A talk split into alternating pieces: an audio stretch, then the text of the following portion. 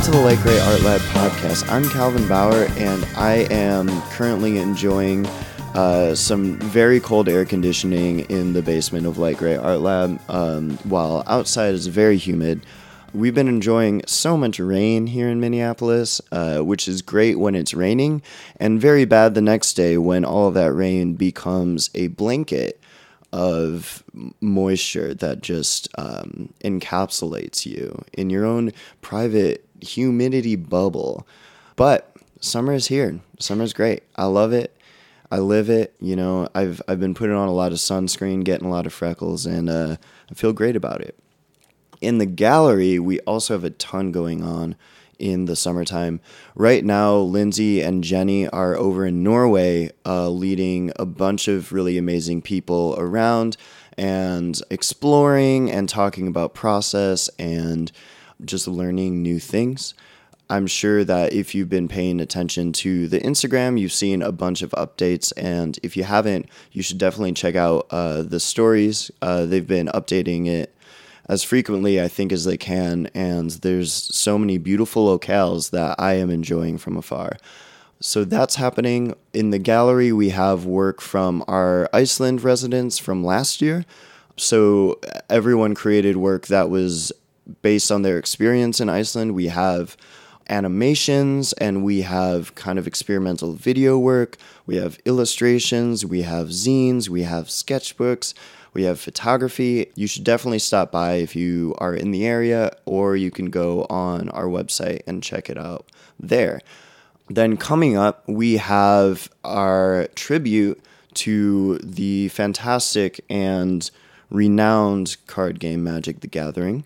That's going to be happening on July 6th, and we also have some events surrounding that that we are working on getting uh, scheduled. And so you should keep an eye out for that, and also come to the opening on July 6th.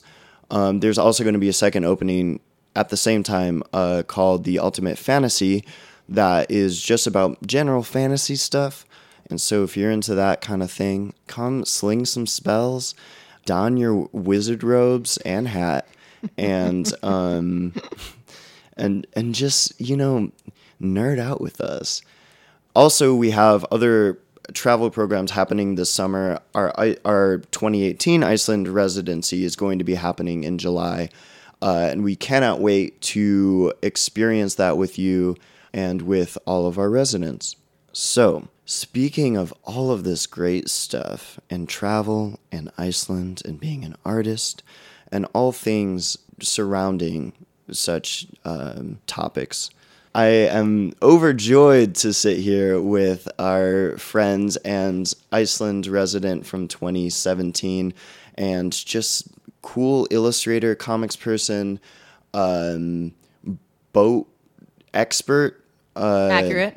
Yeah, yeah, I'll take Is it. that is that good? Yeah, okay. Boatist. Boatist. What is the proper term for like a boat, a licensed boat operator? A sailor? a captain? I mean, I am not a captain. You could you could say tall ship sailor, and that's accurate. Hmm. Okay. Uh, I I do like boatist though. I think I'm probably going to try and popularize that. In I, the, in I like weeks to come. Botus. Yeah, use hashtag Botus to support Lucy Bellwood's um, campaign to uh, legitimize that word. Yeah. I was trying to find a better word for word, but here we are. Job title. Job title. Uh, yeah, this is Lucy Bellwood. Lucy Hello. is uh, from Portland, and she is currently on a book tour for her new book. 100 Demon Dialogues. And so she's going to be at Magers and Quinn uh, tonight, although I'm going to be releasing this podcast later. But the day So sorry, you missed it. you missed it, I hope you were there. It was Wasn't so it great? Yeah. Didn't you like the part where I just edit in something after the fact, Calvin, that describes what actually happened? I don't know. At Yeah. That time where I ate an elephant, it was super cool. Cool. I'll I'll try to do my best Lucy voice. It'll be something like I just suddenly go through lady puberty and my voice drops many, Right. many octaves. It's it's just gonna be me like, I read my book. Remember the part where I said a joke and everyone laughed. Um, But yeah, Oh, boy. uh, welcome. I'm so happy to have you on the podcast. I'm so happy to be here. I'm so excited to see the gallery too. Like I've been following Light Gray online for many years now, and it's really uh, it's awesome to be in the room where it happens, or underneath the room where it happens. I guess we're like downstairs from the room where it happens. in the dungeon, in the podcast dungeon, which is honestly maybe what I'll call this place from now Mm-hmm. on because the basement's no fun, but podcast dungeon, pretty Yeah. sick. Yeah, it's it's good to have you. How are you enjoying Minneapolis so far? Well, I've been here for about 12 hours. I've been asleep for most of those hours. Great. Uh, the sad part about organizing a book tour for yourself is that you get to go to all these cities that okay the great part is you get to go to all these cities that you maybe have never been to before you get to see friends in different places the bad part is that you're kind of at the whim of when bookstores and comic shops can hmm. confirm you for events. And sometimes that means i feel very fortunate. Thus far i have not had to barring one event schedule a travel day on the same day as, a, as an event. So hmm. most of the time, I'm coming into town like I did last night, spending a night, having a day to dink around, doing an event, and then flying out the next day or taking the train or the bus or whatever. Uh, and that's pretty civilized, but it also doesn't leave a ton of room for doing stuff. But it's cool to be here. It's cool to have seen the Minneapolis skyline. I didn't know the Mall of America was in Minneapolis, so Really? now I know. It's a thing I'd heard of, but like I never knew where it was. I just knew it was a big mall. And uh, we kind of passed that. We crossed the Mississippi. That was good. Yeah. Uh, I'm really excited to go check out Magers and Quinn tonight and see a good bookstore. I only just saw Fargo for the first time in my life, like I'm- maybe two months ago. So I feel very prepared for being here. Oh, like the movie, not Yeah. the actual place. I see. Yeah, yeah, yeah. Um, I I had not seen it until like the first year that I was in Minneapolis, and I've never seen actual like real life Fargo. so um, you're I, I think you're you're basically doing what Minneapolis people do: sleep, look at the Mall of America, but don't go inside. under no circumstances should you Dude, go inside not the go Mall inside. of America. uh, and crossing the Mississippi. Those are things that we just that's that's I fit the- right in. I'm a natural. Exactly. Now all you have to do is um, get seasonal depression, which I've got that on lock, honestly. Like not as bad as you guys have it, but I have the the downgraded Portland version of that, which works just fine for me. That's enough depression for me. Thank you very much. You, you do have to hold up like all of the uh, positive emotions that we uh, start to lose during our 18 years of winter that Yeah. happen. It's kind of it's kind of a like Chronicles of Narnia where the world is just like in winter forever Mm-hmm. and that's just like the what they have to deal with. That's kind of us, you know. Yeah. what do you What do you do? Like to to stay alive? Uh, oh. that's see that's a good question. Because you're still Um, here and you've been here for several years. So like, do people generally get out of town in the winter to try and survive? No.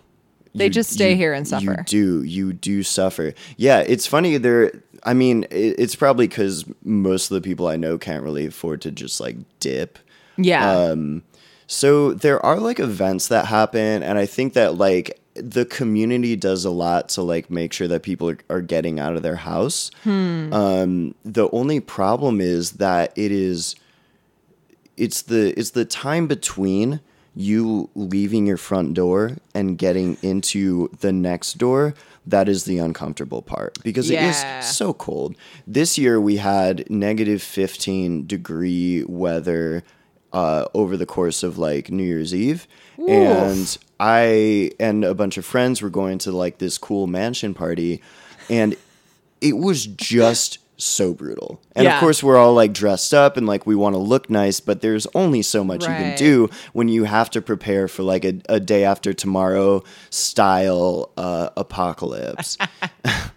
yeah, totally. but enough about the weather. Let's talk about art. Let's talk about art. So, you have this new book. Can you tell me more about it? Totally. So, 100 Demon Dialogues is the printed version. Uh, it was funded on Kickstarter last year and is coming out in stores this summer.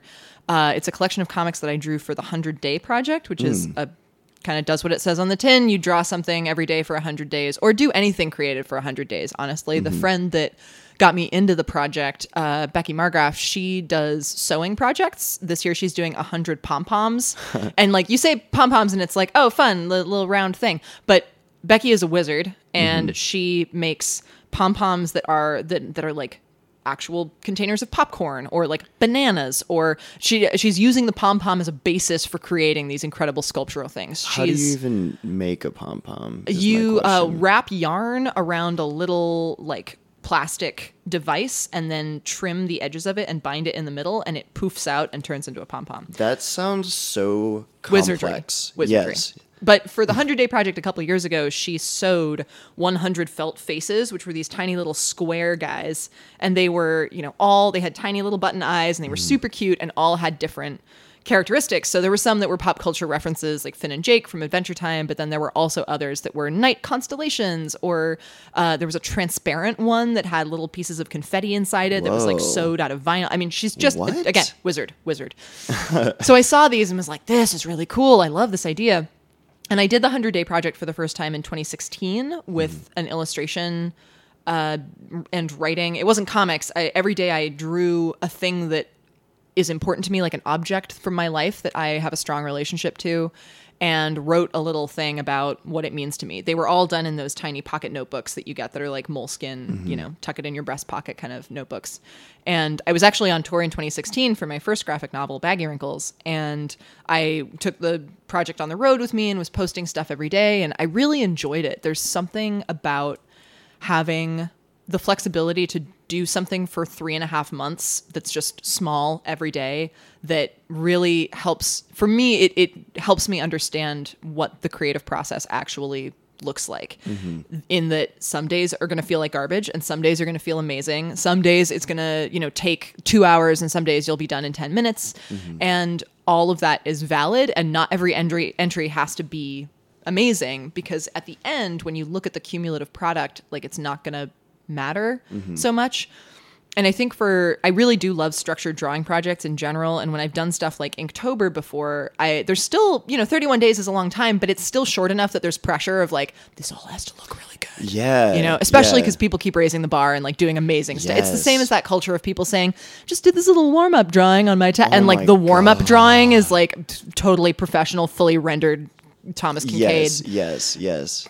Artwork, painting stuff that you're like, oh, that's not a warm up. I know, I know. Stop making me feel bad. I'm really wondering, like, a if they're being honest about like if it's a warm up. It's possible, and I don't want to begrudge people their immense skill and uh, practice if Right. that's like the point that they're at that they can just bash something like that out. But for me, the warm up drawing is like the first pancake or the first waffle Right. concept. Like the first one's always going to be a little misshapen, a little Mm-hmm. shitty. And sometimes that, you know, the first one might not just be like the first figure that you draw, it may be like the first 10 pages of your sketchbook. And then you finally get to the stuff that's really good. Mm-hmm. Totally. So like the the 100 day project was a good format for me. I really liked it. And when I came back around to 2017, I wanted to do it again and had been doing for Inktober the previous two years this series of conversations between me and a little character who represents my inner critic, uh, all of my self doubt and imposter syndrome and anxiety.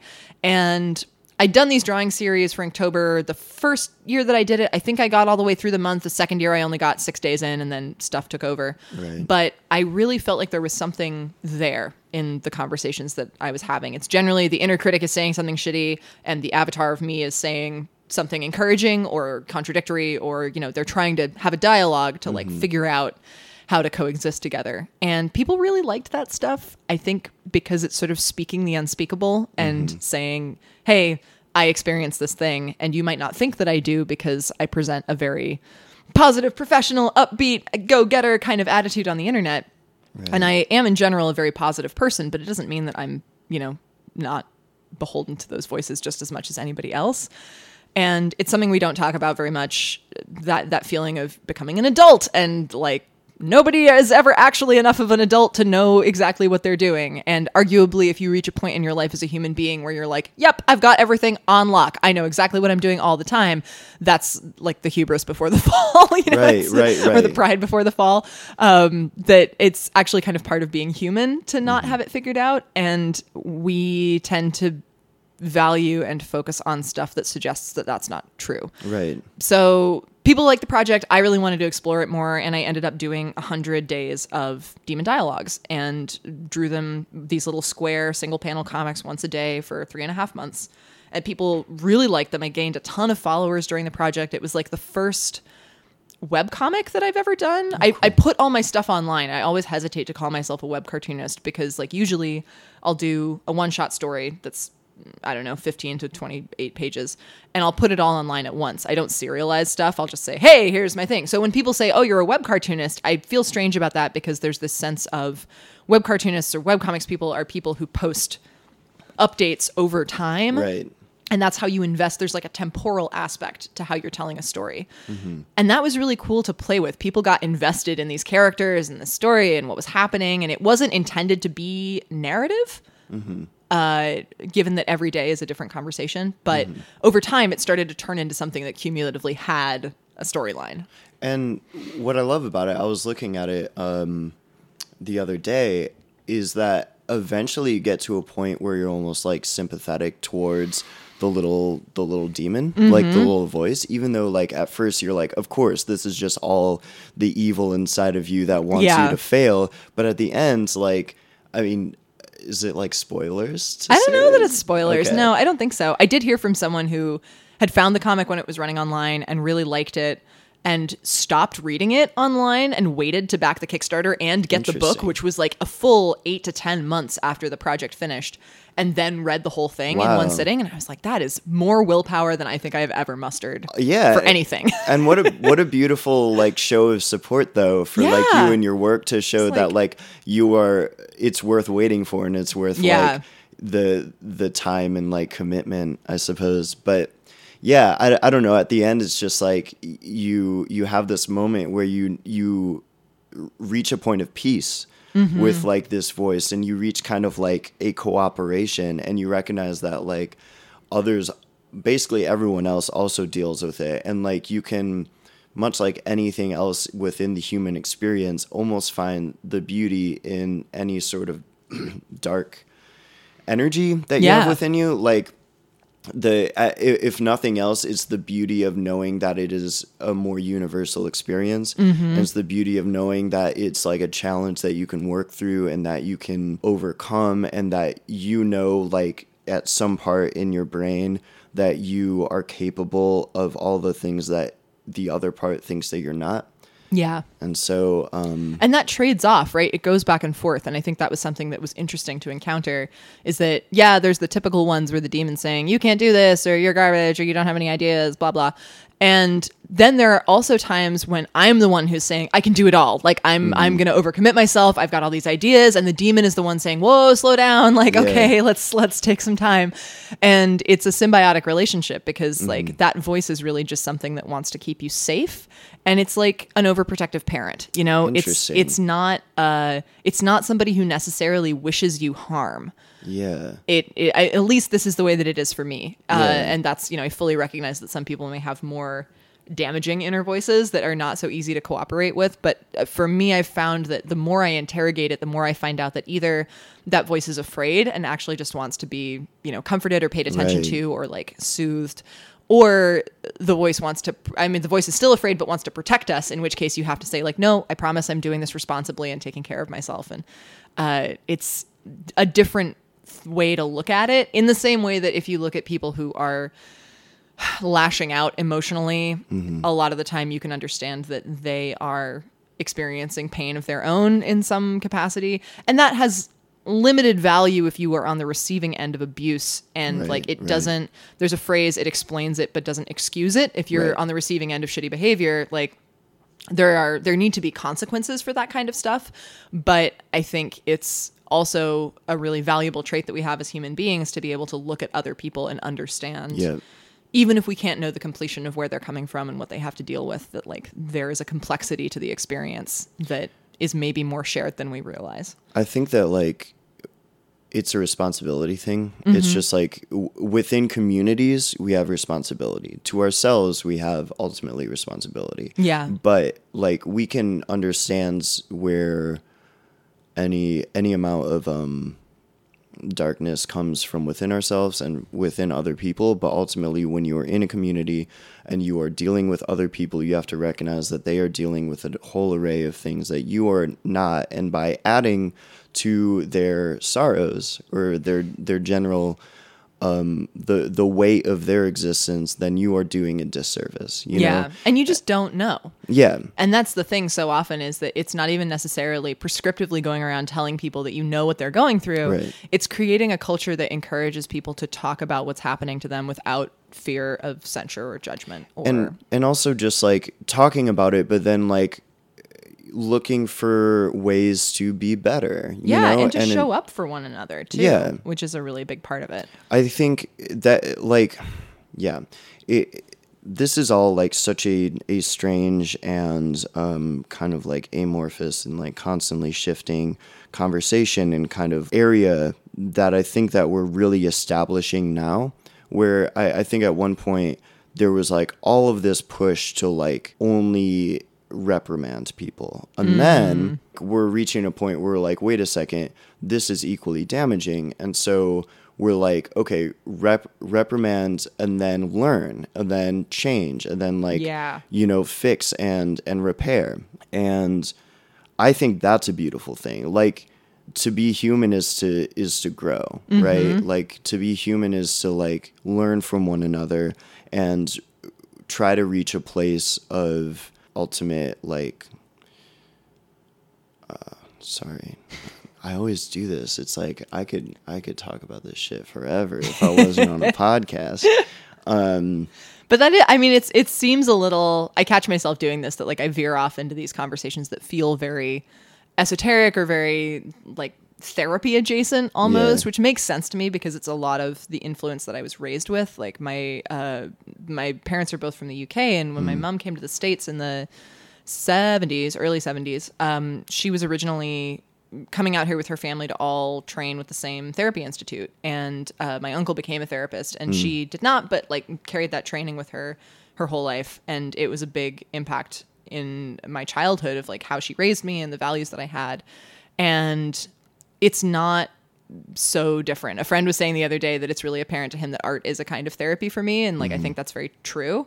And comics especially can do they're they're a sort of trojan horse of uh, emotional or informational efficacy because it looks like something that is kind of cute and approachable and it's like oh funny drawings you know we can internalize them and process them very quickly but they can belie deeper truths mm-hmm. or emotional issues this is the the mouse situation right is that everyone's like Right. oh it's a drawing about animals like how difficult could it be and then suddenly it's the holocaust and you're Right. dealing with all of these really deep difficult issues but in a way that is perhaps not as overwhelming and heartbreaking as it might be had the book been drawn with people. Um, or joe sacco does that too. I mean you look at like the way that he stylizes himself in relationship to the realism of the environments that he's reporting from. And it's really there there has to be an in for the reader. There has to be some way to make it sort of approachable. And you see that a lot. I mean there are tons of artists who are doing this right now making comics about these sort of super like relatable viral comics that deal with anxiety and depression a lot of the time. And I don't think it's a coincidence that those creators get huge followings of young people who are like, oh, I see myself reflected in this. Right. And sometimes it's sort of making a funny haha out of the crippling, incapacitating weight of anxiety or depression. Mm-hmm. And like sometimes that's all you can do is to say, oh, well, at least this other person also has this and they they know it well enough to make fun of it. And that maybe makes it a little safer for me to engage with from that distance. I don't know. There's there's a lot of cool stuff that comics can do here and it's something that I've been grappling with as I look at the potential for getting this book out to a wider market because there are lots of other books about having an inner critic, living with an mm-hmm. inner critic, vanquishing your inner critic, right. coexisting with your inner critic. I feel like most of them trend towards how to silence your inner critic Right, and get on with it. And like that's not the moral that I came away with is, oh, this doesn't go away. This is just part of you. Right. And the the thing to do is learn how to coexist with it, not to try and silence it because like any emotional experience, you know, repression is very rarely the answer.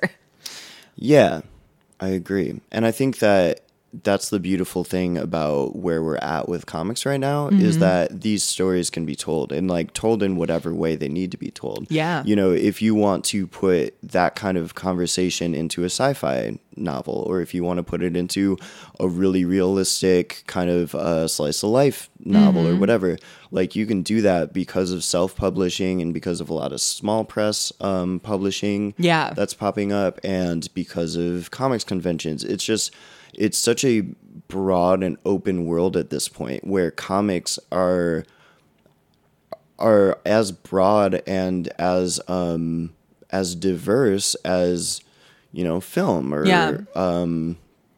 or novels or or books in general you know Mm-hmm. and there's a lot of that. I mean, you say diverse, and I think it's not a a gross like oversimplification to say that I think a lot of that also has to do with the number of people who have been raised uh, female coming mm-hmm. into the industry and like who have always been here but whose voices are becoming more and more amplified by the web because like those soft skills, you know, with women's work, which is like such a blah kind of phrase, yeah. but like women are generally raised and socialized to be more emotionally perceptive, receptive, like solicitous, you know, to foster those kinds of conversations. And it's absolutely not to say that men are not making comics that deal with those issues, but I certainly see a lot more of that work coming from female identified artists or non-binary artists who are speaking to these kind of vagaries of uh, experience that foster deeper emotional dialog between all different kinds of people but a lot of that comes from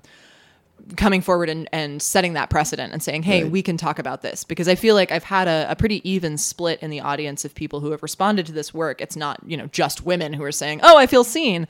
It's creating a space where people feel safe, whatever their gender identity or background, to say, yeah, I relate to this. And like it's a it's a human experience. Totally. And it's also a thing where because so many industries have kept women out of the spotlight or out of the creative um, process. I mean, especially in the world of film and, and things like that, how many how many Hollywood women directors are there? You know? Yeah. And it's like how many capable women directors are in the world that could be directing these films. Right. So it's like carving out the niche for themselves. You know, there mm-hmm. are so many powerful illustrators and comic makers and publishers. I mean, you have like Koyama and you have all these people that are making these spaces and making it like more powerful than than otherwise. Yeah, You know, and it's like I, I really do think that like women and and queer and trans and non-binary um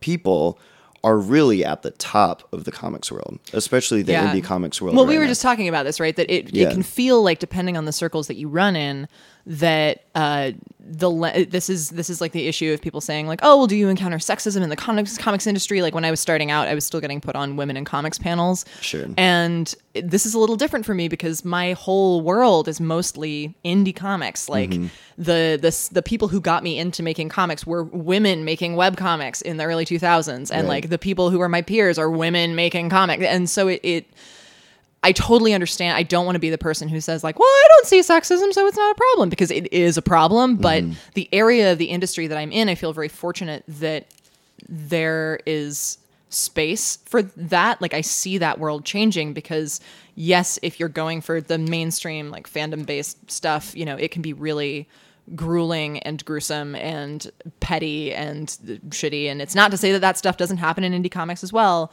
but uh, i also am just so proud to see all of these folks showing up and owning their space and creating room for each other and supporting one another. And like that is one of the things that drew me to comics. And it's something that i try to keep an eye on it- mm-hmm. especially if there's you know petty stuff going down that it's like remember we're making this space for each other.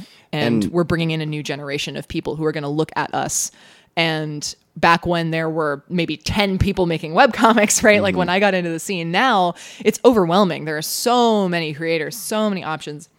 All the comics classes that i speak to skew majority female. And mm-hmm. i don't think that's a coincidence that you know the, those voices are rising to the fore. And it's okay to have corners of the industry that are focused on and dominated by those conversations because Absolutely. you know it's about time Uh, yeah, I mean, like all the other corners are dominated by like male voices, you Yeah. know, and like generally like cis white dude voices, Mm-hmm. and so like, yeah, I I think that that the shift isn't even. It's it's not a shift in a certain direction. It's like a. i feel like with the hand gesture you're making you're about to make like a tree metaphor It, like it wasn't a tree. It was like it was like filling. I I imagine that like there was like all this like jelly here, Uh-huh. and that's like the the like male dominated thing, and that's all there was for a minute, Male and then all of Jell-O. a sudden it's just like. whew, and now all this like space it's like an equal amount of jelly you Yeah, know? it's two just like plates of Jello. of jello and it's like man that that was a wild metaphor that i'm not sure how i uh, ended up on but I think the comics industry is two equally sized plates of Jello is a really yeah solid. okay i did my best um but but yeah it's again it's it's people taking the space that they deserve and that they should have in the first place Yeah. and like all the all the people doing amazing work in comics right now are what before would be considered like minorities you know Yeah. and not not only just like in gender but also like a lot of people of color and a lot of it, it just offers such a range to tell your experience and like such a you could you can make a comic about anything Yeah, like and we the internet saying. is enabling that for so many of Yeah. us, and it's so cool to see, especially as someone who like didn't get the internet until I don't know age nine, maybe, which is still pretty young, right? Like I have a lot of friends who didn't get it till they were in college. Uh, but growing up in that environment, I was just giving an interview the other day and reflecting on how much it meant to be on DeviantArt as a kid, Yeah. and you know to be seeing people who were going through the early stages of the SCAD sequential arts degree and being like, "Whoa, you can go to college for comic Yeah, books." yeah. And now that's a thing. You know, everyone's got one. Like there's the, the programs at MCAD, there's programs in San Francisco, and there's Mm-hmm. programs in Vermont, right? There's the Center for Cartoon Studies, which is a grad program just for comics.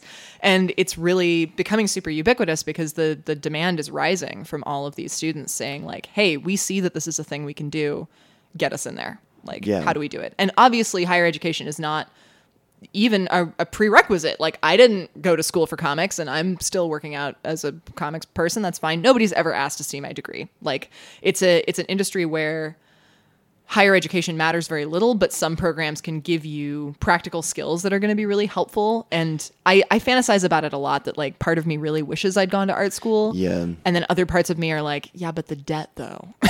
listen All the money though. as a person who went to art school, I'm kind of like, who? That was but it was also cash. For for me, for a person like me, I learn best when I'm taught and pushed Yeah. like that, and it was essential. I yeah do and wish, that's true like people people need to understand their learning style that's what i tell Yeah. kids now is like look you don't have to go to school but if you're a person who thrives on structure and you love the camaraderie of being surrounded by other creative people and being like pushed and inspired because Yeah. like the people that I met at MCAD and just the that's where I did all my learning is Mm-hmm. looking at other people, looking what they're doing, and also looking at how hard they're working. yeah um and and just kind of like gleaning a lot of like personal philosophy from that Yeah. where i would be like okay if i want to make good work Mm-hmm. then i have to be pushing as hard as these people are doing Yeah. and it, and it's like part of that was just so i could keep up so just so i could like be one of them Right. you Mm-hmm. Know what i mean and and that's kind of superficial but it was also what i needed to experience in order to start making work that i was proud of Yeah. because otherwise I would have kept making mediocre kind of sloppy stuff and then being like why isn't this working Yeah, you know totally. and not not putting the time in i do wish that i would have taken comics classes because there are certain things about structuring a comic and structuring the time that you put into a comic Mm-hmm. and and as a comic maker yourself i'm sure that you probably have some insights to this but just like trying to figure out okay like page layout and then not only page layout but like how do i use my time wisely in order to make this comic um to see it through yeah understanding that it's for me at least it's something that speeds up the further into the process i get. So like the writing takes a long time. The penciling and thumbnailing like the sort of raw planning is like pulling teeth and you know it's really uh, still a, a burly a burly task for me. But then inking is pretty mechanical, and then coloring is really mechanical, and so mm-hmm. it like tends to speed up each stage of the process that I'm moving through. And it's good to know that so that you can front load your work time. And this is different for every person. And I also fully recognize that. I, I even feel weird sometimes calling myself a cartoonist because I don't spend a lot of my time drawing comics. Hmm. As an independently published, effectively small business owner, I spend 80% of my time running my business and maybe hmm. 20% of my time drawing. Maybe like 10 or 15% of my time drawing just to kind of keep drawing and stay in the habit. And then 5% of my time actually drawing comics. what when you say you're like a small business owner, what do you do with the rest of your time, or like what do you do with your business? organized book tours. Uh, Okay, yeah, yeah. well, like so the the two graphic novels that I've put out into the world have been totally independent. Uh, I've financed them. I mean, independent I think is a word that goes hand in hand with interdependent, and it's that that's a concept that I've uh, heard Marian Call, who's a like nerd musician. Nerd musician is a is a um, oversimplification. She's a singer songwriter with like a strong nerd fan base, but also just a really impressive independent career. She's a huge role model of mine and mm-hmm. has done an incredible job really rising to the occasion of building an independent fan base and using it to finance her career without a record label, you know, without like any of the sort of traditional trappings of a music career. And I see, I just read an essay about her uh, a couple days ago when I was visiting a friend in Seattle.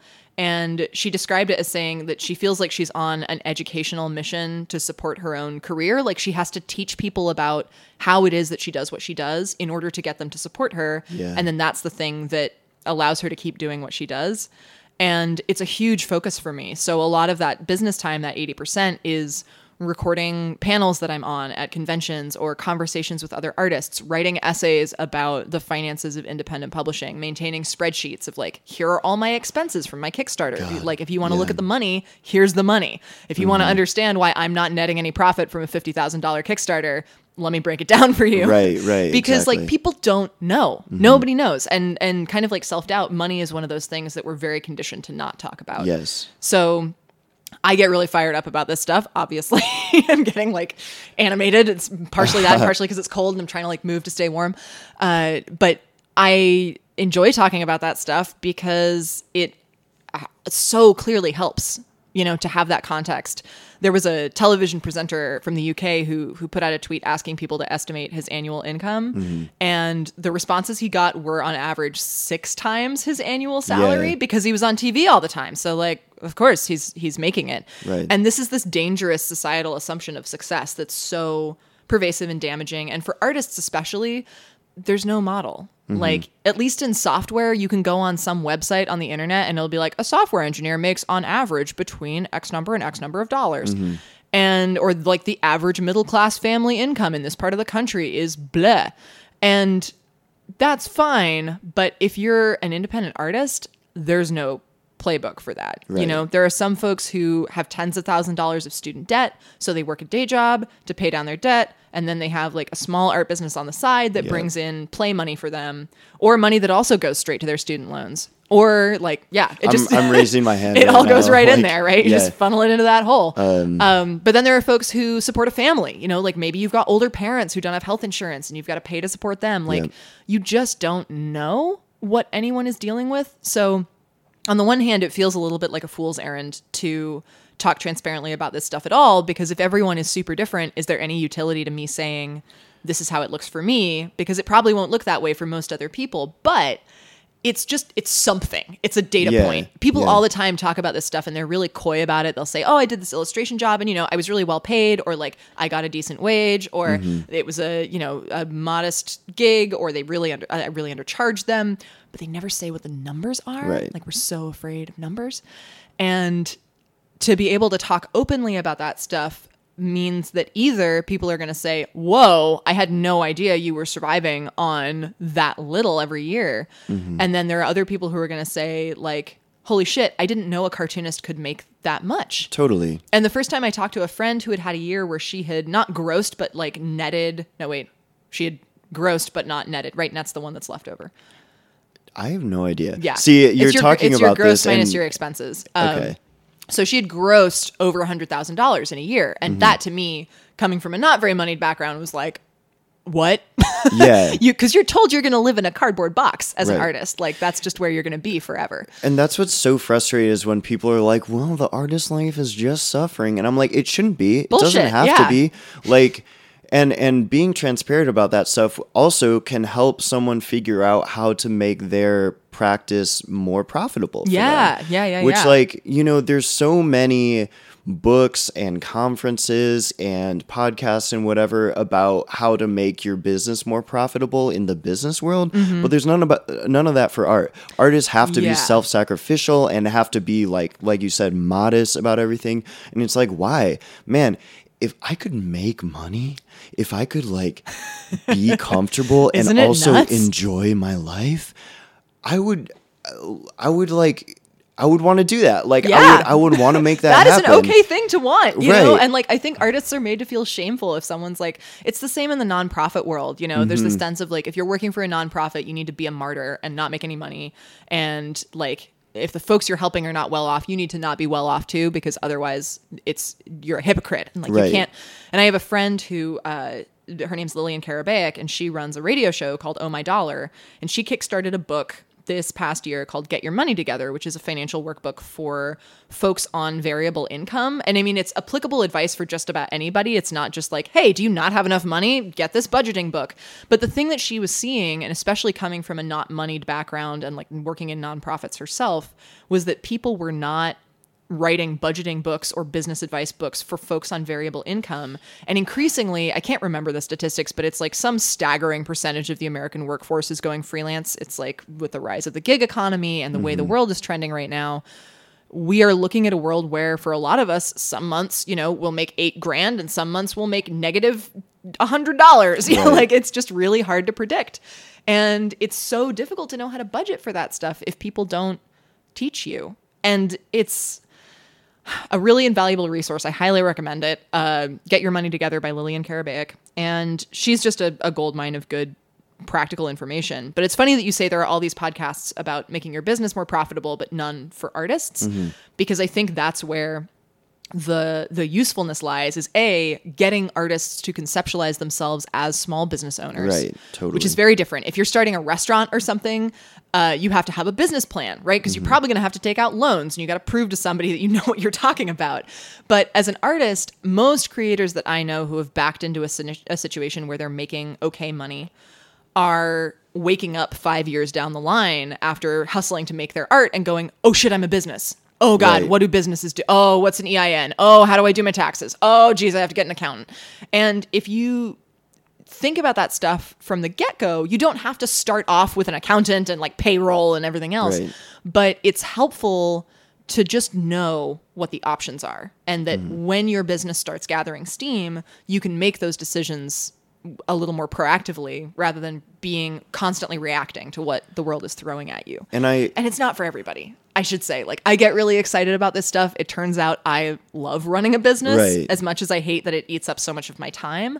Uh, I love the strategy of it and the the tweaking and the fine tuning and figuring out how to make something that is going to support me without my having to hustle for every paycheck. You know, building a stable base that's going to bring in money every month.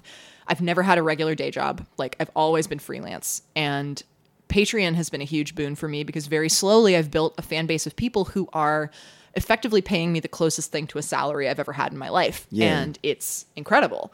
And it's arguably more stable because there are so many people coming together to make that happen. It's not just one patron who might decide one day, eh, you know, I don't really want to give Lucy any money anymore. Right. And then pull it, and suddenly I have no money, and I'm like, oh my God, what am I doing? Anyway, all, I, all of this is to say I get excited about this stuff. I recognize that there are tons of artists who just want to say, look, I like drawing, leave me alone. Mm-hmm. I would like a publisher or a publicist or a an agent, somebody to take all of this off my plate. Mm-hmm. And you probably get a lot more art done that way too. I think, yeah, I, I, I imagine that it also helps you kind of subconsciously take yourself and your work more seriously too, hmm. in terms of like, I mean, obviously, all artists I think probably take their work seriously and Yeah. themselves seriously as an artist, but in terms of like its value and your time value and things mm-hmm. like that, if you do kind of actually lay out a groundwork for how it monetizes, yeah, like in numbers, I imagine that you start to think about your your work a little bit differently. The Yeah. the same way you'd think about the time you spend at any sort of like day job or you know Mm-hmm. Totally. punching in, punching out. Yeah, uh, well, and that's and that's an interesting, tricky thing that anyone who's freelance can relate to is that with the internet, you know, you can, and it's very true on this tour. I can be working anywhere, which means I should be working all the time. By by the demon's voice, that's Right, like you know you should be always working, and it's noticeable to me that the times that I go off the grid are often the times that I'm most productive creatively mm-hmm. because I can just focus on drawing. And I feel like it's telling that when I have nothing else on my plate, I draw because it's what I enjoy. Mm-hmm. And what's dangerous about the running your own business thing is that the running your own business part can feel like the most important thing on your plate, which mm. is there's always more you could be doing to streamline your business, to reach out to people, to promote on social media. Yeah. And it's really hard to prioritize making art, which feels like a, a secondary, tertiary, you know, quin- Yeah. goal in the face of that because it's like, well, how important is the art really when what I've got to be doing is optimizing my metrics and dealing with SEO and do and so like for me, it's very difficult to prioritize my own work. Uh, even though that's the thing that my career is built on. Yeah. So it's weird to say, and yeah, and I, I don't know if there's an easy percentage there to say where, what it is that actually brings people in to support me. Because some of it obviously has to do with my creative output, but a lot of it has to do with the other stuff, like the being a person on social media, the public speaking, the podcast, the, all this other stuff. And I like doing that stuff. I'm a theater kid. I like performing. It's the part of being a cartoonist that I don't enjoy is sitting alone in a room for weeks on end Yeah. and just grinding. Yeah. it's it's fun to do for short periods of time. I wish we could just like snap and then we'd have art and then we could just talk. And yeah, that was just, like gab the rest of the time. exactly. I, I don't know. I mean, I love drawing and like I I love holding up and working on a creative project and getting consumed by it, but it's just a balance and it's good to think about as a for me it's like a seasonal occupation that Totally. there are times of the year when I'm just going to be head down working and there are times of the year where I get to do this and travel and talk and see people. that sounds fun. That Yeah. sounds like kind of an ideal kind of balance. And It sounds very balanced when I say it out loud. It doesn't feel like that. Sure, sure. I think travel also is such an important thing because if you maybe this is just like the the midwestern like seasonal depression like Minneapolis thing where Right. you get holed up in a certain place for too long and all of a sudden it's like all of these subconscious little gremlins come out and then all of a sudden it's like even making work work is hard Mm-hmm. Yeah. whereas when you start traveling at least in my experience that's when all of my energy comes out and i'm like Yeah. i'm on like if if i even like travel a little bit it's like i can write a bunch i can draw a bunch if i'm on the megabus to chicago it's like i am full of ideas you know Yep. i i wrote or like i i sketched like half of a comic i I've never made a comic. I really want to make comics. I've been like trying to make it happen, but it was so easy for me to do it when I was like in that like transitory space. Yes. And I find also that a lot of people write comics or make work about being in transit. And I think it's because it's inherently uh, introspective and you're kind of just activated in a creative way. yeah, and like, there's a lot of research on that. That like if you're in a new environment, your perception of time alters radically, and your engagement with your environment really changes. Wow. And so there, there are some conflicting schools of thought about this. That like, arguably, you could say the secret to living a long life, the amount of time we're given is the same, but the way that we experience that time could be altered by noticing, right? It's the art of noticing. And I don't know that these are actually contradictory, but I think for most people, when you travel, novelty causes you to notice, right? Like Yeah, you look totally. at buildings in a different way. Even coming downtown into Minneapolis, I was aware of my my hostess who's driving the cars, like lived here for 10 years and was pointing out landmarks, but kind of it's it's every day for her. And I'm like, wow, look at that building. Wow, look at that thing. Wow, Yeah. look at that thing.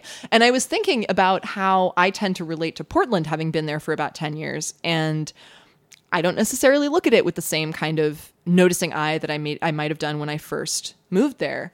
So if the act of noticing is the thing that elongates time for most people, stretches our perception of time, dilates it, then arguably for some people that would mean traveling all the time is the way to mm-hmm. kind of just keep your brain in a constant state of new stimulation but from a buddhist perspective uh, there is this sense of there is so much to notice in any moment Yeah. and so arguably it's not necessarily about novelty right for for a lot of uh, monastic practitioners you're staying in the same place and doing the same thing day in and day out I was actually just looking into Taoism recently, Mm-hmm. um, and really resonated with that actually Yeah. Again, not to always talk about the winter, but this winter in Minneapolis was just brutal. And Yeah. when the spring came around, I really wanted to make a point of like appreciating my environment and Yeah. like appreciating all of those like tertiary details that I wasn't noticing. And so Mm-hmm. I started taking walks and I started like leaving the house and when I left the house I would like really try to look. Yeah. It's like I I didn't even know that I had like birch trees on my street. And then I noticed that and I'm just like that's a nice detail. and naming things too is a really big deal like that's something that uh, i've encountered in just a lot of different places recently i've been super into robert macfarlane who's a nature writer and he has a, a wonderful book called landmarks which is basically just a, a collection of words for often like archaic or little used british words uh, for geographic features so it's divided by types of environments mountains lakes rivers oceans and there are all of these regional dialectic terms for uh, icicles right in some places they're called ickles and in other places they're called aquabobs and in other places you know they that's just so fun. Clinkerbell, I think, is another one that's really lovely. And the the word that really got me that I was like, yeah, I have to read this book, uh, was you know, if you have a hedgerow or like a, a some kind of foliage that a bunny or like a cat or something walks through on the regular and they wear kind of a little hole in the hedge, it's called a smeuse. A smeuse. A smeuse. S M U S E. S M E U S E. Weird. Who decided that? I don't know. Uh, but it's a common enough thing, right? Britain being dotted with hedgerows every which way, that there is a word for it. And Yeah. when I read that in a, an article or an interview somewhere with Macfarlane, I was like, oh my God, get this book. I mean, life. that sounds a lot better than hedge hole. Which, yeah, like, hedge hole is like kind of a derogatory term. It sounds like it. You could call such a fucking hedge hole, man. for real. I I'm gonna start using that Yeah, actually just in my day to day. So yeah, there's Um, a, and I think it was also Verlin Klinkenborg's book, maybe several short sentences about writing that I just finished reading, and I, I think it was in there that he's talking about the power of naming things specifically. Well, that's Because if you're just like, I left my house and there were some trees, like that's okay writing. But if you say, I left my house and watched the birch trees, you know, or the poplars or the alders or the aspens, like there's a very particular experience that's conjured by that. this is really interesting because I've been reading books about mysticism, um, and a lot of mystical thinking is actually about deconstructing Hmm. categorization, and so it's the exact opposite. Yeah. it's taking it's taking away words for things so that you can experience things anew. Wow. which is really like Which goes back to the unfamiliarity of Yeah. encountering a space and really noticing what's in it. and and I think that like it's it's kind of a person to person thing. Mm-hmm. I I tend to like to exist in the um in kind of the subconscious realm. I like to exist um trying to re reinterpret things and trying to like relearn things. Yeah. But some people really like to like hyper learn things to be and, like, rooted. to like to like really get into the tiny details of something and i think it's just like a person person thing Mm-hmm. Yeah. just like any sort of spirituality appeals to s- certain people and a different kind appeals to different people Yeah, yeah, yeah, yeah. Um, I read this wonderful biography of John Cage, the composer, who's Totally. really known for you know minimalist and silent and dissonant and strange music. And he had a huge history with Zen Buddhism, and Mm-hmm. uh, it was called "Where the Heart Beats" by Kay Larson, and it's a great book. For I mean, I didn't know very much about Cage. I was not necessarily like a fan of his music or anything, but there was so much in the book, just from the perspective of talking about what various spiritual traditions can bring to the creative practice. And it was something that was obviously for Cage the right thing at the right time. That he was mm-hmm. like, whoa, I'm interested in silence and noticing and these spaces between things. And Zen Buddhism is all about this. And like there was a beautiful synergy there that really informed his work and his practice. And it is, yeah, I mean, just art making is noticing whether through the through the lens of abstraction or through the lens of specificity and rooting are really compelling. And it's one of the things just to bring it back around to where we are that I found great about going to Iceland with Light Grey was that it was uh, a place that I had never been before and a place where decisions were not necessary. You know, the the itinerary was set, like the food was taken care of and that's such a gift. It's a simple thing, but I mean, it's not. It's logistically very complex, but it's a it, it feels like a small statement to say oh my god if i don't have to think about what i'm eating every day my whole life is different my whole creative Absolutely. practice opens up because making art and noticing things is also a series of decisions and decision making is exhausting and we have a limited capacity for that and to have such a huge part of that process taken off your chest is just like what? Yeah. to not have to think about it. And and in Iceland too, I found that because I was unfamiliar with the language, there was also something th- I did not know names for things. Uh, I didn't really know where we were even, nor was I particularly concerned with that. Like not in the sense of Iceland could have been anywhere, but just from a traditional place finding Google Maps dot locator kind of perspective it was like i it doesn't really matter. Like Yeah. look at this rock. Look at this waterfall. Like it's right in front of me. Right. and it's reflected in my sketchbook which is the thing that i ended up bringing back from the trip and, and publishing as a mini comic and or a mini as a sketchbook as a booklet uh, is that my sketchbooks don't look like that usually. You know people would look through and say like wow these watercolor paintings and all this stuff. Like it's so precise. And that was totally a product of being in a space that called for that type of attentiveness and obviously the, the landscape is beautiful and so it's very compelling to paint and draw because there's just so much to look at but what if like what would it look like to bring that sort of attentiveness to minneapolis Big question. Yeah. I've found that especially when I get to spend a significant amount of time like that in an environment that is so powerful, Mm-hmm. it's just like overwhelming peace. Hmm. I don't know. Did you did you feel that when you were in that space? Yeah, and a lot of that honestly was to do with the fact that I had just wrapped up my Kickstarter campaign to print 100 Demon Dialogues. Yeah. And Kickstarter is like a very high intensity, very social media heavy Yeah. period of time. And it was this like spasm of sort of wretched pulling uh-huh. myself away from it. I was like on the phone with my fulfillment center in the airport waiting to board my flight saying like, guys, I don't know if this is going to work. Like, it's, how are we going to get the books from point A to point B? And I was really fortunate to be working with people who knew their shit and were Yeah. prepared to step up for me. But there's this panic of like, I can't disconnect. Like, I can't let myself go from this. And when I turned on my autoresponder, I love the autoresponder. it is my favorite thing in the world to have something that on my behalf will tell people, hey, I'm going to set a reasonable expectation here. I'm gone for the next while. That's how you know you're see a me- business when you have an auto response. it turns out anybody can do it though. If you're a person like me who's, you know, gets a lot of email Yeah. and struggles to get through it every day because if I did that, like that's all I would do. Um, and I have to do other things with my life.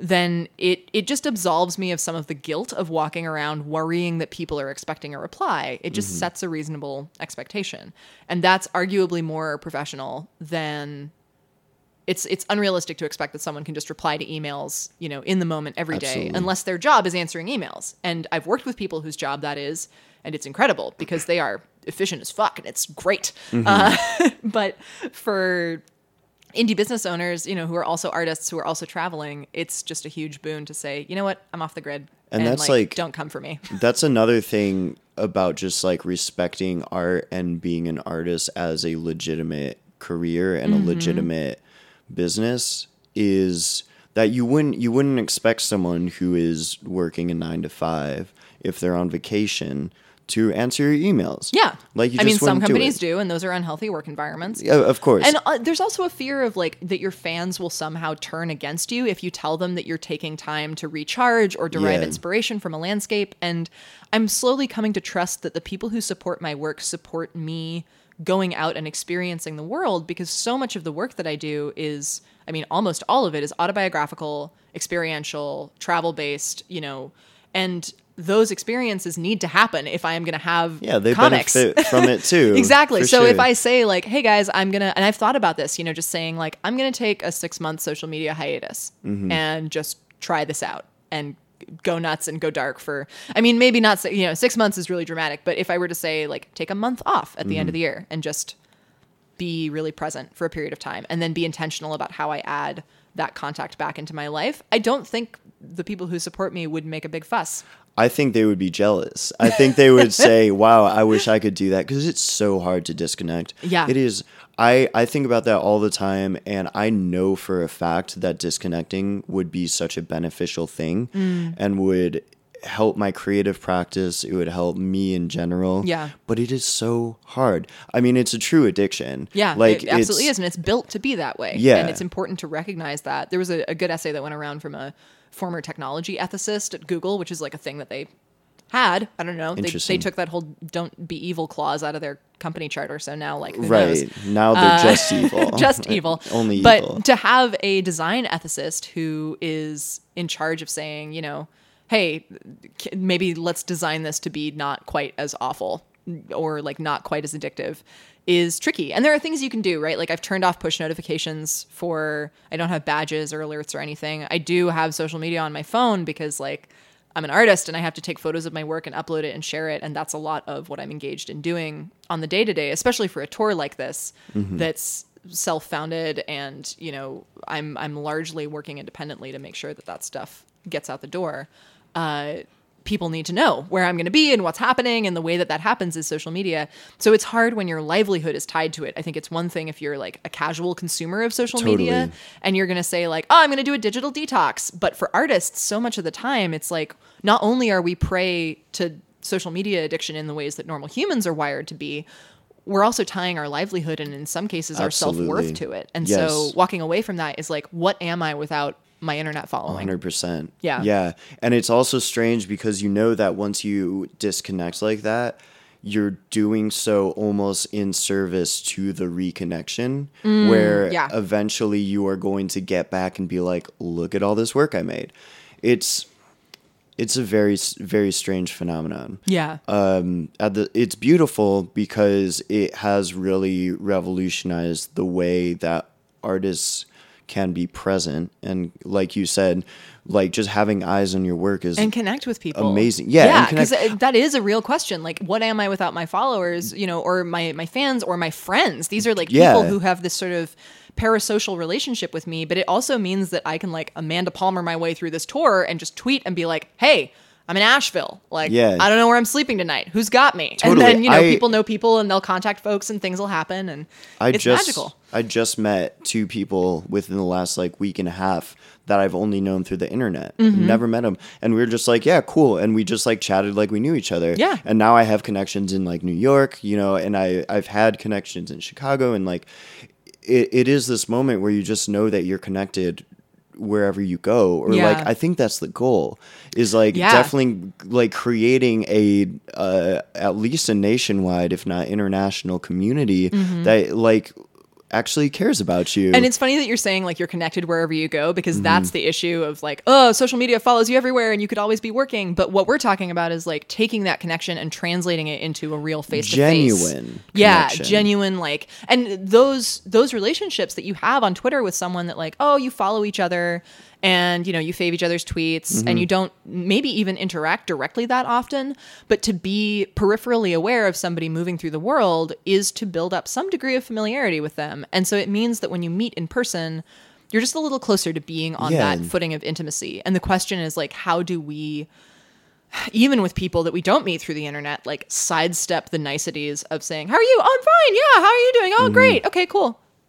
And like not having anything to say because you're not willing to dig into the meat and like asking people. It's the thing, honestly, that that when I did my first book tour was really difficult is that I noticed immediately that when I would tell people I was going on tour, they would always say, Wow, congratulations. God, that's so that's such a big deal. And it seemed to me that their impression of what going on tour meant was very tied to this like arena rock star Right. mentality, which even for rock stars, it's grueling as fuck. Like, Yeah, it's you're sleeping in a van, like you're you know exhausted every night, like it's you have to nowhere near. perform every day Right. which sounds like a nightmare Yeah, it's just so grueling. So for and for authors, I guess a lot of the time it's what uh, this guy Steve Raichlen, who I was in conversation with the other day, was saying. This this cookbook author, who's like a very traditionally published, successful dude.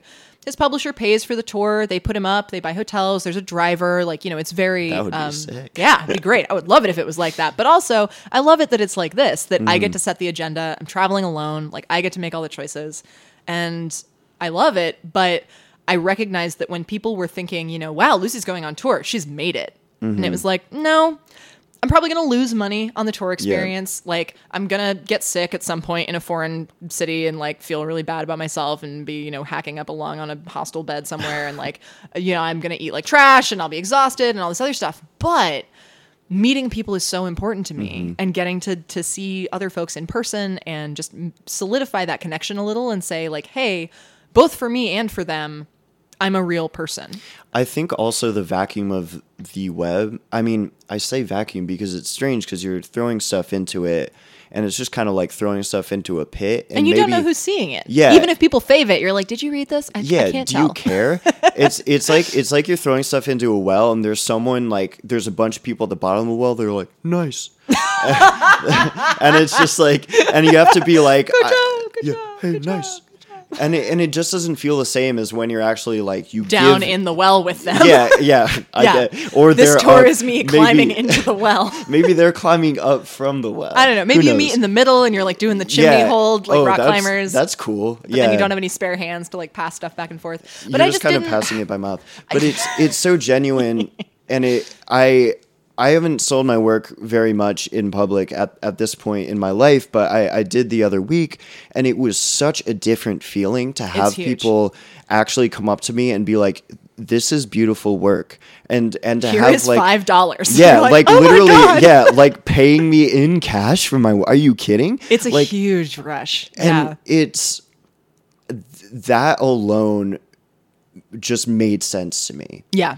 Just throwing it onto the web and like getting a, a handful of likes or it's like my friends who are are much more f- follower wealthy than Mm-hmm. i am and they get like a ton of likes but it becomes vapid Well, it's like, does that mean anything? And I think we're all engaged in these different types of community building that uh, convey meaning in different ways. You know, Right, you're like building sure. up goodwill by putting stuff on the internet at large and sharing things on Instagram and, you know, garnering followers. But then, like, you're going to make an ask at some point down the line, whether that's a Kickstarter or a tour or, you know, a new book coming out with a major publisher. And you're going to say, hey, if you've appreciated the stuff that I've given you for free, kick me back Show a little up. something like For yeah sure. show up for this and that is the scariest part is to say okay i know you say you like this but like do you like it enough to come out in your city on a tuesday night and hang out with me Exactly. like will you come to my party Mm-hmm. and that's what's really freaky about it is that uh, it is kind of like throwing a birthday party and inviting the internet and then being like please come please come hang out at my please party." come and then also please treat me like a human being Yeah, and like- it's so contradictory. Like Mm-hmm. the uh, to to say, you know, um, I'm a real person. I'm available. Be my friend. Let's hang out. And then also to say like, oh, I'm an individual with boundaries, and like we can hang out to a certain point, but I'm not going to be your new bestie. And Mm-hmm. Right. how do you? I, I tend to be a pretty open person, but also we can all only sustain so many close bosom buddy friendships, Mm-hmm. and it's a weird thing to try and maneuver that. Of there are people who I know who are like have been fans of my work, but then we kind of hit a point where I'm like. I think we'd really get along. Like, can we, could we Totally. be friends? And I don't know what to call that space where you're like a fan friend because you don't want to call somebody this is my fan so and so. Like that's weird. Uh, But you can say like this is my friend. We connected over my work and now like we're buddies. And it's just there are so many. uh It's so easy to place people on different kinds of power hierarchy pedestals on the internet and assume you know things about them. I do it all the time. And like I'm an artist and I still assume that other people are doing fine when they might not be doing fine. Right. And the thing that's beautiful about this tour is that because of the content of the book that I'm touring with, which is very much about being honest about when things are going hard, uh, it's totally fine for me to show up to a room full of people and be like, man, you guys, I am bummed today. Yeah. I am really sad. Like, Yeah. I missed my train to Seattle on the very first tour stop and was 20 minutes late to my first event. Like, I thought I was going to get there with hours to spare. And instead, I missed my train, had like a crying breakdown in the bathroom at the Amtrak station because I was like, ah, I can't do anything right. And then I got the next train. And my buddy who was doing the event with me like picked me up from the station and we rushed over to the venue and we were maybe 20 minutes, half an hour late, which all told was not the end of the world. It was fine. But to be able to show up into that room and have everyone be like, yay! Because they'd all be following on Twitter, you know, they knew what was going on. Yeah. And just to like be a mess and have that be okay mm-hmm. was so refreshing because there's a lot of stuff that happens when people perceive that you are what they think as think of as successful. Mm-hmm. And then it's like, well, are you real like what does that even mean? Uh, success is different for everybody. Mm-hmm. And to go out and connect with people in person and to be able to just be honest about what's happening is like oh that's actually what i want. I don't want packed stadiums of people. I would like 20 folks in a room that i Yeah. can sit down with and be like hey what's it like over there and I think that's also just the beauty of being an artist, especially like a comic maker or some sort of narrative Storyteller. yeah. storyteller is that so much of it is so personal. It comes from like intrinsically a place within yourself. Mm-hmm. Yeah. Even if you're doing fantasy work or whatever, it's still a part of you. Those that you characters are you. yeah, Absolutely. that you're that you're sharing. Yep. Um, and so I think that people approach it with, well, I say this tentatively. Usually, it's a lot m- easier to just be a human being and to be honest when you are like present like that. Mm. I mean, yeah, sometimes. And then other times, like being face to face with people, it's harder for us because we have to put on that polite veneer Sure. of being a person. And so I I don't know. I don't know whether I agree with it or if it's harder for me Yeah. in person to say honestly, like, I'm having a hard day. and today. it's it's also that again that thing about boundaries and about like comfort levels because being honest and open Mm-hmm. about your your stuff doesn't mean that someone can just come up and like immediately think that they know you Yeah. which is hard and it's like obviously none of us are are trying to be standoffish none of us are Mm-hmm. trying to like be like don't talk to me but again it's you're meeting a person Yeah. you're you're you're meeting a person who does work and you admire their work and sometimes people uh, a lot a lot of people talk on Twitter about people being like what's the word like friendly rude you know to them Yeah, And that- there's like- this familiarity and jokingness that like friends can get away with and non-friends cannot because like the internet is so hard to perceive subtext around that stuff. It's better to just be really nice. Yeah. Right. And like be nice in general. Yeah. If you're if you're Be nice good to other people. yeah, especially to people that you admire that you care about, um Yeah. it's it's going to be better. Like like intrinsically you're going to have a better time with this person if you're just kind to them. Right. and and as a maker you know i i think it's so much more appreciated when you know that someone doesn't have an agenda that someone just genuinely appreciates you and what you do Yes. And like just it's so rare that you get an email from somebody that's just like, "Hey, I just wanted to let you know that I really enjoy your work and you've had a positive impact on my life and like thank you for participating in the internet in this way. Have a great day. Yeah. Bye." Like Yeah. an email that demands nothing in return is like a magical unicorn princess Right. that comes but once a decade. and, and that it's always somebody wanting something. You know, even if it's just like, I really appreciate your work. I was wondering if you could give me some advice. And like, I love doing that. And also, I can't do it all the time. Right. And I try to make myself very available online for that kind of stuff because I think it's important. And then also at a certain point, you have to kind of shut the gate and say, like, okay, I can't answer questions all day, which is why I record stuff, honestly, because if I can make a blog post and just point people to the post and say, like, hey, you can read this. Like there are lots of resources out there. And I've written something specifically about Kickstarter or about this or about that because there's a lot of people who need help putting up Kickstarters or running a Patreon or all that stuff. And the information is out there more than ever on the internet, but we just like hearing it from a person. yeah especially So- a person that we feel like maybe we're closer to the level of like Mm-hmm. i don't know sometimes if, if it's either a, person who's massively successful if it's like Kyle T. Webster if it's Mm-hmm. like someone who who is like the name then it's a little bit harder to think that they know like our specific struggle Yeah. whereas like i don't know if if we have someone that we've been following for a while and again is like a little bit more open around us about like their their life and their times and Yeah. whatever then we feel like that advice is a little bit more accessible I've had so many people too who tell me that they um, haven't reached out to talk to creators that they admire just to tell them that they admire them and appreciate their work because they assume that that person is inundated with those kinds of messages. Mm-hmm. And that's just really not true. It's something I've been trying to practice a lot more in my own life is telling people when I appreciate them. And that is Yeah. like in person, you know, it's like talking to your friends and your family and your parents. It's Just like that people. tell everybody you love them. And if you don't love them, tell them you appreciate them. And if you don't appreciate them, don't say anything at all. You know, just like, just say hey, you're hello doing all right. Hi. You're- hey, Good morning. good it is you are alive Good day to Um, you, sir, or and, and or madam, and or other I- I- pronoun. I think my my f- yeah my favorite thing to say right now is like you're appreciated like Yeah. just know or just that like, like I see you. yeah I see you working hard. It, it's we were just talking about this before the podcast of like the work that James does to put Light Grey on the internet and on the map. Shout out, shout out to James. Uh, I know you're not here right now, but you do a great job. Yeah, your uh, your shadow is in the room with us. Yeah. at one of these computers probably, and we appreciate you. The printing computer that it's we're right very there, close yeah. to. I can just see the the stress emanating off it. And like as somebody who spends a lot of time and energy putting a visual presence out into the world, it takes so much work and it's so Mm-hmm. hard to feel like you're actually making a difference. But lots of people see that work and they appreciate it. And I I've had folks like tweet at me after events and say I am really like my demon is telling me not to send this tweet because it assumes that you have better things to do with your time, but like that was really helpful. Thank you. It's like god, what a shitty demon to Yeah. tell you that like this person who really needs to hear from you. I mean, it's not that like a it's not a life and death situation. I don't want to say like I need to hear from the internet or else I don't exist mm-hmm. because that's not necessarily a healthy position to be in, but it just like fills me up every time I get to connect with people in that way. And it's not always rainbows and sunshine. You know, it doesn't mm-hmm. have to be somebody saying, like, you're the best. I love your work. It's like, even if it's somebody reaching out to say, hey, like, I'm in a shitty place right now. And this is helpful to Yeah. read. Or even just, I'm in a shitty place right now. Yeah. Let me just tell you about it. Like, I don't know.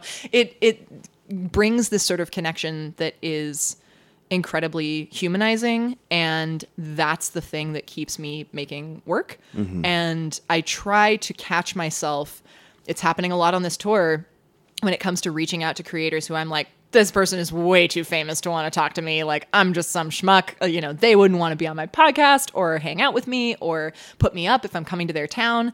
And like the worst thing that happens is somebody says no. Yeah, totally. Like- and and chances are, if they say no, it's probably not like personal. a personal vendetta it's Yeah. just they're busy or like they can't Yeah, or yeah, they they just yeah maybe don't know you that well, but Right. it doesn't mean they will never know you. No, no, no, You no. know? And and yeah, it means that like if you get in touch with them in the future, or maybe if they reach out again, or like they see your work somewhere down the line, they'll be like, "Oh yeah, that gal reached out to me about doing a podcast." Like, well, right on, that's Mm-hmm. cool. And So I don't know. It's it's also interesting because I feel like sometimes we see people that we see as successful or whatever as having a different capacity for remembering people. I don't know if if Mm. you've ever like I, I don't know. I'm just thinking about this right now, but it's like I, I go to a lot of shows and I always wonder like you know, especially when people approach the band or whatever afterwards, I imagine those people, like the people in the band, remember the people that approach them just by face, you know? I remember people by face sometimes Yeah. Mm-hmm. if we have like a very particular kind of interaction, but also, uh, you know, sometimes I don't, or sometimes I'm just like really frazzled. I thought that's that uh, a guy whose class I had gone and lectured at from my alma mater who came to my book launch party was a director I had worked with in my hometown in high school because they look kind of similar, and I just like couldn't place him, and so I was like, John. Deal? What are you What are you doing here? Like, why are you at this event? And he's like, "Da- Daniel, my name is Daniel. I was like, oh, of course. I'm sorry. Wow, wow. It's just, it's so um, challenging and embarrassing. And I think for a lot of us, like, if we appear standoffish, it's often just that we're very nervous that we're going to forget yeah, yeah. somebody. And so the fans who come up who are just like, hey, Lucy, there's no reason you'd remember me, but like, my name is X. We met at this show. I brought you this thing, or like, I was dressed as this character. It's so helpful Yeah. because then I can contextualize it and not look like a huge jerk because I do remember people a lot of the time, but you know, names and stuff, it's just like it's really hard. Names names are not going to happen. yeah, I mean, even, even, just working somebody's work and like like coffee shop, I'm like half the regulars that come and I'm like, I know you. I care about you. I, I, I mean, like at least the if fact you run you their card, in. you can like cheat and Yeah, well, I don't know though. That's that's dangerous because like if someone's changed their name or maybe they don't like going That's by that, true. it's like it's Yeah. not a good thing to assume, and it's probably just in most cases this is something that I think all of us are trying to get better at is just asking. Yeah. you know, if there's somebody that you're like. I don't have a read on this person's pronouns. Rather than guessing, you can just be like, "Hey, what pronouns do you prefer using?" Or like, "Hi, my name's Lucy. I use she/her pronouns." Like, it's something that I am still working on, but I'm Yeah. trying to get better at because it's a small thing that can make a really big difference. Totally. The uh, in in that situation, the worst that's going to happen is like a cis person is uncomfortable. Which Like is fine. which is they will get over it. Yeah. And the the best thing that will happen is that you will see someone who is probably not seen by most of society. Yeah. And which, so yeah, it comes back to that sensation of being seen, which is so like it's a phrase I keep mulling over. And it's largely the the phenomenon that I want to talk about in the podcast that I'm thinking about launching. That it's I want to talk to people who aren't just in comics, but like folks who are operating in spaces where uh, there's some degree of performative vulnerability happening. And I don't say performative in like a falsehood kind of way. I mean in like a an intimate, you know, a person is having an emotional connection with you through the medium of your work, whether that is in person on a stage or through the page or through audio. Like there's something happening there. That's very interesting. I am really interested in it right Yeah. now. It's like taking up a huge amount of my brain space. I mean, I, I also think that so many of the makers right now are in their 20s. You know, Mm-hmm. I'm 23. I have a lot of friends who are 23, 24, yeah. um, etc. And I think that as as we have to project ourselves as professionals and as makers and like you said as vulnerable, we're also kind of figuring out a lot about um just the social life. Like yeah, just literally like being our, a person, and yeah. also you're still changing pretty dramatically. I mean, like up until I don't know developmentally when it all stops, but like 28, 26, 20 28, like somewhere in your upper 20s is when your brain becomes far less plastic Yeah. and like a lot of that development finally slows down. But i was just talking about this with uh, my dear friend zena who who is a medical medically studying type person and knows a lot of stuff about the human brain the human body and it's always fascinating to hear about. And we were talking about this that like getting out of college you know there's still so much that is solidifying and obviously hopefully you're changing for the rest of your life. You're not going to just hit stasis at 28 and then like stay that way until you die. But even just talking about you know the hormones and the fluctuations and like the changes that are happening like on a really physiological level uh, it's it's a lot to ask somebody to forge a singular professional identity right out of college and know what they're talking about. And like i've gone through there was a tweet going around the other day that said how many people have you been in your life. Mm. Don't give us any explanation just answer with a number. And you know it's you can you can parse that a lot of different ways but i think a lot of people have a very clear understanding of what that question means which is mm-hmm. like yeah i was one type of person for this period of time and then thing x happened and i morphed into this other kind of person. And it's important i think to let people know that they are allowed to change Absolutely. you can make a choice. I'm very like decision averse. I get very freaked out by making choices because I'm afraid that I'm going to pick the wrong one. And there's a podcast that I love called Hurry Slowly, which is about the art of slowing down and being more deliberate. And uh, it's a really great show. The host is um, Jocelyn K. Glei, and she does a wonderful job with it. And one of her early interviews was with a guy who was talking about decision making. And I think he's one of the founders of uh, Basecamp. And it's a, like a team management software. yeah, we use it sometimes. Hey! um, so one of the co-founders of Basecamp was talking about making decisions. I think. I hope I'm not goofing this up. Uh, and in the interview, he was saying that you know making a decision is is essentially traversing terrain, right? Mm-hmm. If you make a choice, you are moving through space and learning something about the environment that you're in. And if you choose to go north and you go north and you find that there is a ravine, you are not obligated to keep walking into the ravine. There Totally. are very few choices that we make in this life that are irreversible Yeah. and you can say like oh i gained some information i thought this would be productive there is a ravine i'm gonna go south and you Right. turn around and go the other But way you were like, what a beautiful ravine. yeah Like, i love that i went on this journey whereas if Yeah. you stay put because you're like is there a ravine over there i don't know Exactly. i can't see it like that has just changed everything in the way that i think about making choices i, I think love it I think experience is really the only thing that is true in this life. Mm-hmm. You know, like everything else is in flux. Everything else is about change. Mm-hmm. But your experience and and your openness to experience is going to be what gives you a fulfilling life. Like Mm. yeah because you you can't take it with you as they say like there's people are like oh like death is the only absolute but it's not because death is death is nothing and death would be nothing without experience Yes. and so your experience is the only thing that matters so like use it Mm-hmm.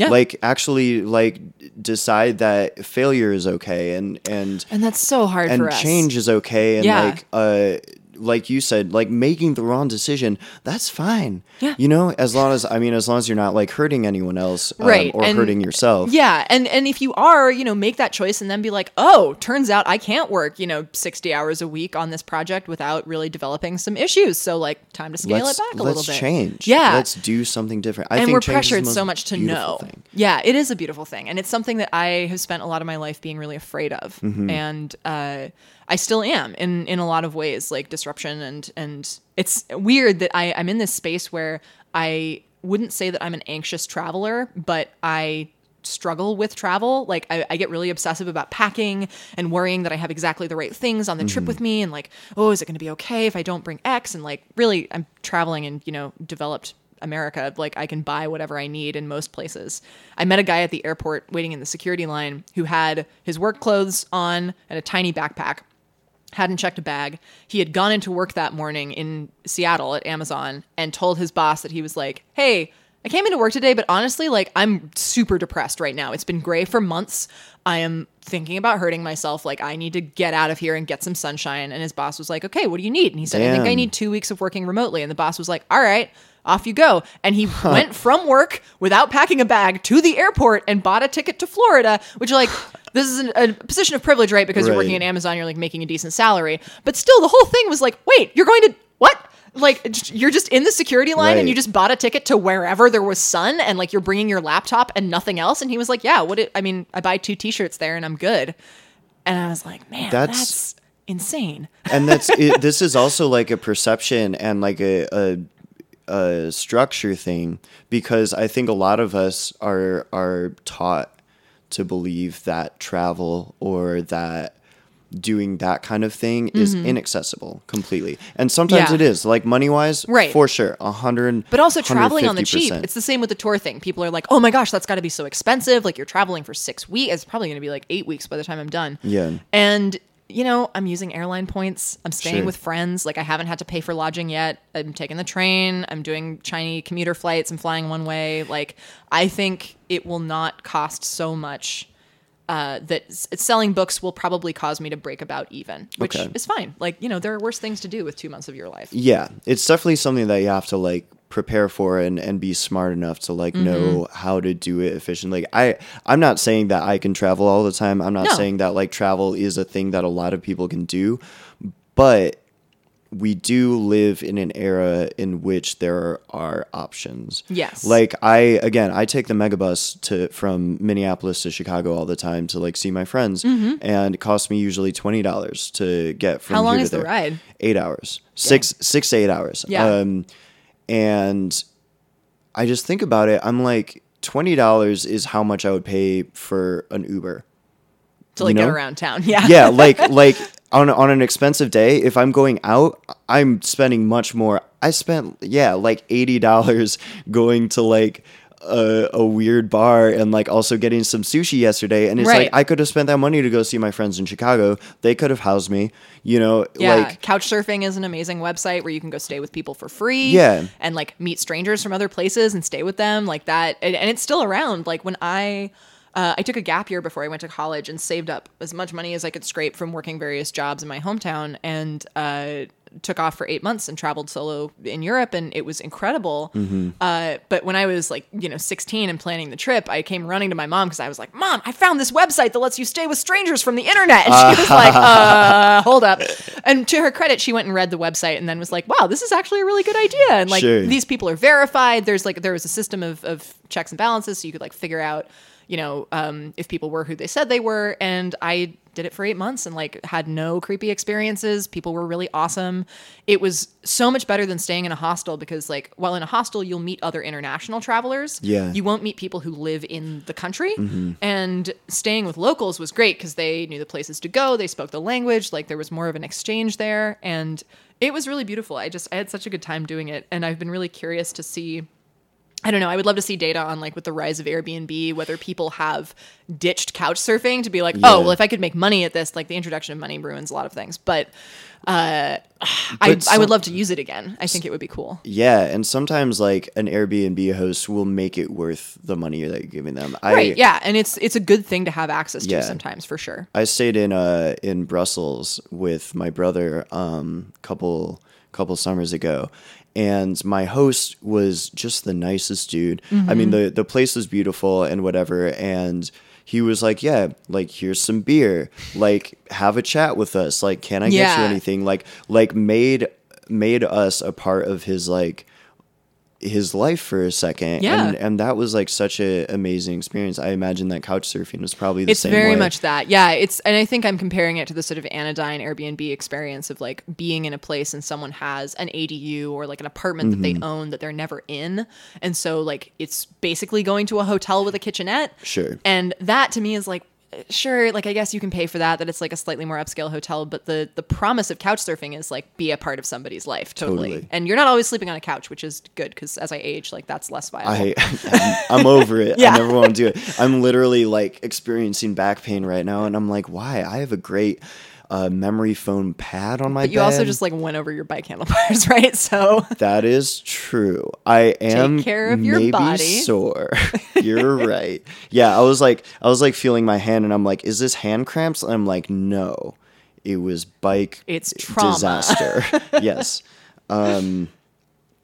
Well, this was a really fantastic chat. Yeah, thank you so much Um, for having me on. This is a ton of stuff that I've been like thinking about and dying to talk about. So I'm I'm so glad that you stopped by. Yeah. Uh, this is the magic and the beauty of the internet and and socialness and all the amazing things and all the opportunities to meet people. Um, and James, all of James's work, all just of like James's making sure work, that everyone knows the gallery exists. shout out to James. um, and and shout out to Jenny and Lindsay too. Uh, hope you guys are doing great in Norway. I'm Hope- not jealous. I'm I'm also super not jealous. Um, We're having a great time in this cold basement without you. Hey hey, why is it so cold here?